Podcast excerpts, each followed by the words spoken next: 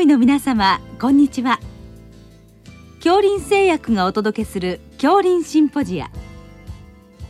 毎週この時間は医学のコントラバシーとして一つの疾患に対し専門の先生方からいろいろな視点でご意見をお伺いしております。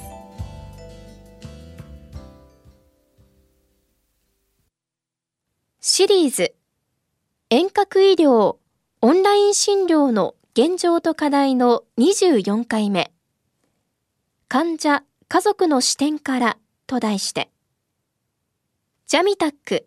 日本医療面接訓練評価センター代表理事黒岩薫さんにお話しいただきます。聞き手は、慶應義塾大学名誉教授、斉藤育夫さんです。なお、この収録は電話収録で行っております。今日はオンライン診療についてのまあ患者さんあるいは家族からの視点ということでお話しいただきます。よろしくお願いいたします。はい、よろしくお願いいたします。はい、先生あのジャミタックというところでまあ活動されているということなんですけどどのような活動されてるんでしょうか？はいあの私どもジャミタックは先生方と患者家族地域をつなぐ架け橋として22年前から貫いております医療者患者家族地域の納得と安心と信頼が通い合うありがとうが行き交う医療をみんなで作るという理念のもと、先生方の障害学習の場を支援することを使命として活動しております。患者家族、地域から先生方へ求められております人間力、総合的医療面接力、そして今のオンライン医療コミュニケーション力を養成するジャミタック式総合的医療面接訓練7つの力という双方向対話型のシミュレーショントレーニングプログラムを開発してオンラインと対面で提供させていただいております。あの7つの力とは関係構築力、信頼構築力、情報収集力、臨床推論力、共同決定力、感情推察力、行動変容力でございます。はい、とても重要なポイントですね。であの先生はこのオンライン診療と非常にまた関わりを持っていらっしゃるということですね。はいあのまあそういう活動の中で昨年の8月からはプライマリーケア連合学会のオンライン診療を質の高い第4の診療形態として医療者患者家族地域の視点から育成するプロジェクトに協力させていただいております。そしてこの6月からはオンライン診療の診断学ことはじめという次のステージへ入りました。はい、えー、このようなあの活動されてきてでしょうか？オンライン診療についてあのこういった点があるという問題点お気づきあるんでしょうか？そうですね、まあ、こういう、まあ、施策的なことが必要だというのが5点ほどございます。えー、1つ目はまずはオンライン診療を導入することによって医療機関の経営が逼迫しないような施策。その2はオンラインでも医師が自信を持って診察できるようなさまざまな遠隔モニタリングシステムやモバイルデバイスなどなどの導入支援その3は国民が納得安心信頼できそして感謝するオンライン診療の質を担保する教育研修を義務化。その4は、国民が積極的にオンライン診療を利用できるような支援策。例えば、高齢者の IT リテラシーを高める活動支援や、遠くの家族もオンライン診療に参加できるシステム導入の施策から、あの、これも大事なんですけど、5番目は、供給側、受給側、双方の納得のためのエビデンスの構築その5点です。はいということで、まあ、オンライン診療これから、まあ、ますます盛んにしていくと良いだろうということなんでしょうけど現段階であの、オンライン診療をされてて患者さんご家族のメリットこれどういう点をあの感じていらっしゃるんでしょうか？あそうですね。患者や家族からの反応にはこういうものがあります。いつもおざなりな5分診療のために交通費時間を使ってやるよりもオンライン診療の方が先生の顔も見えるし安心で安全です。いつも薬だけです。かかりつけ医で診察と言っても聴診器当てるだけです。2年近く皮膚科通いですが、診察では薬切れそうですの一言だけで、はい、処方しますの10秒診察。私の持病の定期受診はオンライン診療で十分です。採血や画像撮影の時だけ通院したい。たかが5分未満の診察に準備や往復時間や交通費や待ち時間が無駄です。というような対面診療への、まあ、不満と言いましょうか、からオンラインを支持するものがあります。もちろん、あの、素直にオンライン診療を、えー、歓迎するお声もあります。待ち時間が長くて診察時間が短いのが解消されていい。お薬もオンラインでいただけて本当に便利になった。混んでる時、訴えたいことが言えなかったり、聞かなければいけないことが聞けないんだけど、先生が一定の時間を割いてくれるので、集中して話ができて、離れているけど、密度の高い会話ができていると感じます。顔を見て大丈夫ですよって先生から言ってもらえるので、ああ、ちゃんと見てくれているんだという安心感がありますっていうのがあるんですけど、うん、ここから言えますことは、オンライン診療のトレーニングが対面での医療コミュニケーション改善に役立ち、対面診療の質を高めるということです。先生がいつもおっしゃっております、虫の目、鳥の目、魚の目を得て、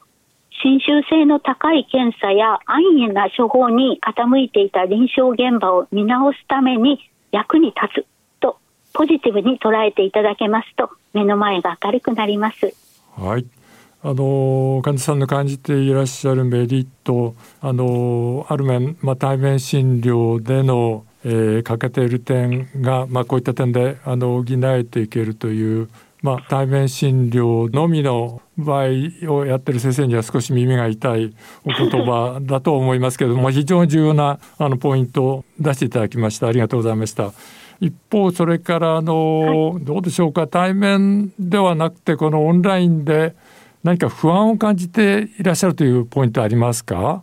あそうですねやっぱりあの先生方の懸念もございます電話、オンライン診療は得られる情報が少なく、対面診療よりも過去の可能性が高くなる。診察で得られる情報が少ないことで、患者が訴える通りに処方してしまい、不適切な投薬が増えてしまうのではないかと思われる。から患者、家族からも肉眼で見るのとカメラを通して見るのでは全然違う。誤診されたくないからオンライン診療は受けない。直接見てもらっても誤診もあり得るのに、オンラインだと、え、どうなのかなっていう不安もありますよね。医者と LINE や Zoom で喋るだけで診察になるんでしょうかのような懸念や不安も報道されていますけれども、これらは私が先ほどあの提案しました教育研修の義務化やシステムやデバイスの導入で解決できるものと確信しております。はい。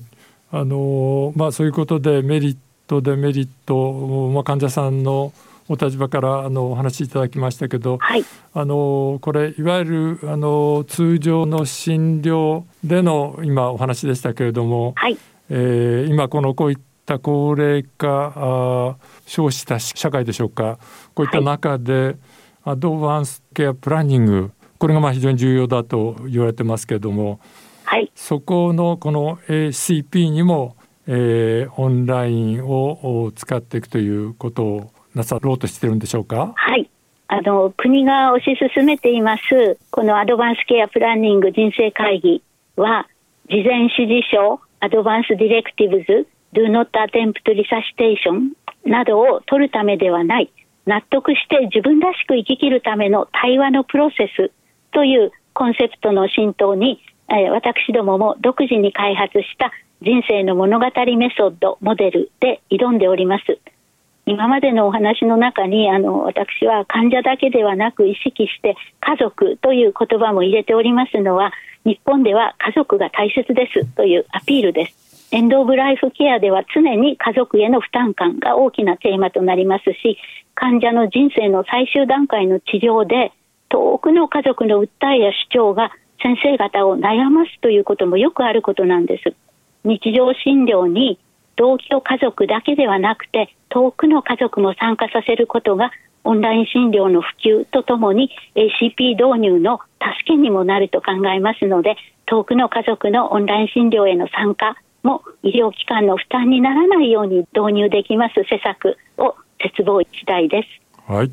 あの本当にこの ACP が非常に重要と言われてますけれどもなかなかあの今親と子が別れて住んでいますからその一、人だけが参加してやって他のあのご兄弟が知らなかったみたいな話があるということで今先生おっしゃったようにこのあれですねオンラインで皆で、はい、あの関与して決めていこうということを試みようということですね。はい。それもあのオンライン診療の場を使われますと、そんなにあの ACP っていう感じではなくて、うん、自然にいろんなお話がおできになるのではないかと思っております。はいということであの、まあ、高齢化それから今いろいろ医療資源の偏在とかアクセスがなかなか難しい場合もありますけれどもそういった点をもこのオンライン診療によってあの克服していこうという中で、まあ、先生の活動があるということですね。はいあの今おっしゃった医療資源偏在を解消して医療へのアクセスを劇的に改善するオンライン診療による新しい地域医療の姿を私どもジャミタック式オンライン医療面接訓練士チームは応援しております。はい、どうもありがとうございました。はい、今日はありがとうございました。シリーズ遠隔医療オンライン診療の現状と課題の24回目患者、家族の視点からと題して、ジャミタック日本医療面接訓練評価センター代表理事、黒岩薫さんにお話いただきました。聞き手は、慶應義塾大学名誉教授、斎藤育夫さんでした。